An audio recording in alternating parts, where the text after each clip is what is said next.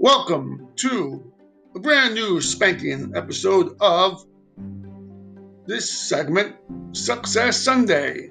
And today I will talk about the word ownership. Yes, it is somewhat of a heavy term, but I feel it is quite necessary to be discussed.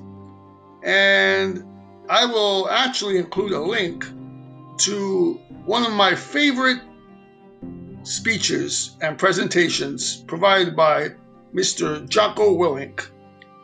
And it is on YouTube and can be viewed as often as you like.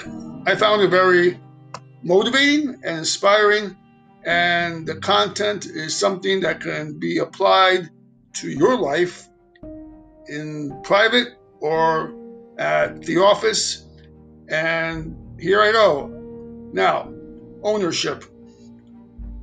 Jocko goes over this term pretty profoundly, and I'll give my take on it. Now, I think today in 2020, unfortunately, some people, actually a lot of people, in here in the US of A, my country, they don't really take full stock of ownership and have really delved into the mud of sorts in playing the blame game, so to speak.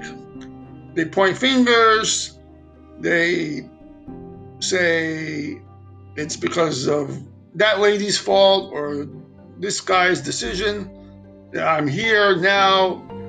So many, so many reasons why somebody else has really altered your course and now you are where you are. But actually, ownership is of a different animal and of a different perspective. Here, you look at life where you are in charge and are responsible for every decision you make and where you end up. Now, on the face of it, you can say, well, you know, there are alter, altering factors that come into play, and you can go back to playing the victim, etc. But that is not helpful. And like I said, I have included a link to Jocko's presentation. He goes into further depth, and I encourage you to watch it in its entirety. But I feel that in order for us to attain success in 2020, we definitely should adopt this philosophy of ownership and saying that we own everything that pertains to us whatever that is in terms of decisions made at home, in the office, with colleagues, with vendors, clientele, etc. We are responsible and not to pass the buck, so to speak, to somebody else.